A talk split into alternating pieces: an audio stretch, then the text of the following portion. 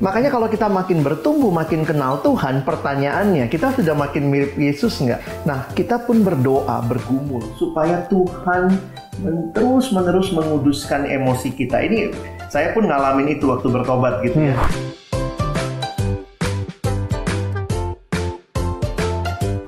Gimana caranya kita untuk mengendalikan hawa nafsu kita, emosi kita, apa yang harus kita lakukan untuk menjauhi hal seperti itu. Jadi ini lebih ke pengendalian diri. Iya. Bagaimana nih kak?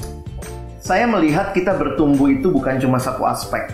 Kadang-kadang misalnya bertumbuh yang tadinya nggak terlalu kenal Tuhan, jadi makin kenal Tuhan. Kita tidak hanya bertumbuh di aspek pikiran. Hmm.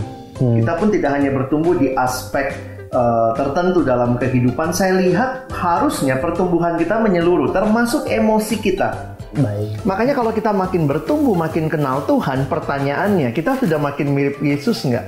Hmm. Hmm. Tentunya kalau kita mengatakan saya anak Tuhan, harusnya emosi saya makin mirip seperti Tuhan.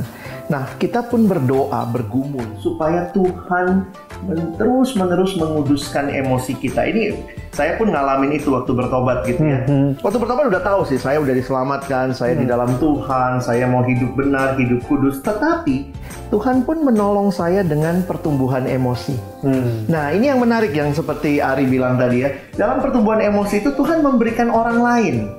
Oke. Saya melihat sih Tuhan selalu memberikan tiga hal. Pertama dia memberikan rohnya yang kudus untuk menolong kita makin hari hidup makin kudus serupa dengan Kristus. Yang kedua Tuhan berikan firman-Nya. Oke. Karena itu kalau kita sudah yakin Roh Kudus ada dalam diri kita, kita baca firman, maka firman Tuhan itu bekerja di dalam diri kita, memurnikan kita, memberikan pertumbuhan, ada hal-hal yang kita tinggalkan, tanggalkan, ada yang dikenakan dan yang ketiga Tuhan kasih komunitas.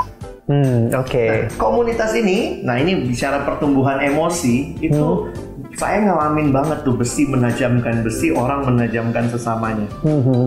Jadi waktu itu saya ditawarkan ikut satu kelompok kecil Hmm. waktu itu di pelayanan siswa dan itu be- benar-benar menolong saya mengalami pertumbuhan secara emosi. Saya misalnya orangnya emosional, saya nggak sabaran. Hmm. Hmm. Nah waktu saya ketemu teman kelompok ya kayak komsel begitu ya, eh teman kelompok saya ini kalau ngomong panjang dan lama dan nggak jelas. Oke.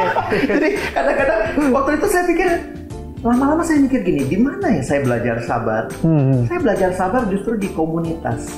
Oke. Tuhan ngizinin saya ketemu dengan orang-orang yang bikin saya nggak sabaran. Justru melalui mereka Tuhan melatih saya sabar. Hmm. Jadi kalau teman-teman mau untuk bertumbuh secara emosi, serahkan diri kepada Tuhan pasti, tapi serahkan diri kepada komunitas Tuhan. Di situ kita pun mengalami Tuhan membentuk kita. Hmm. Betul betul. Gimana caranya kita sabar? Tuhan memberikan orang-orang yang ngelatih kita sabar, Sabar. yang Oke. bikin kita gak sabaran. Aduh nih orang, tapi ternyata Tuhan bisa melatih kita melalui mereka.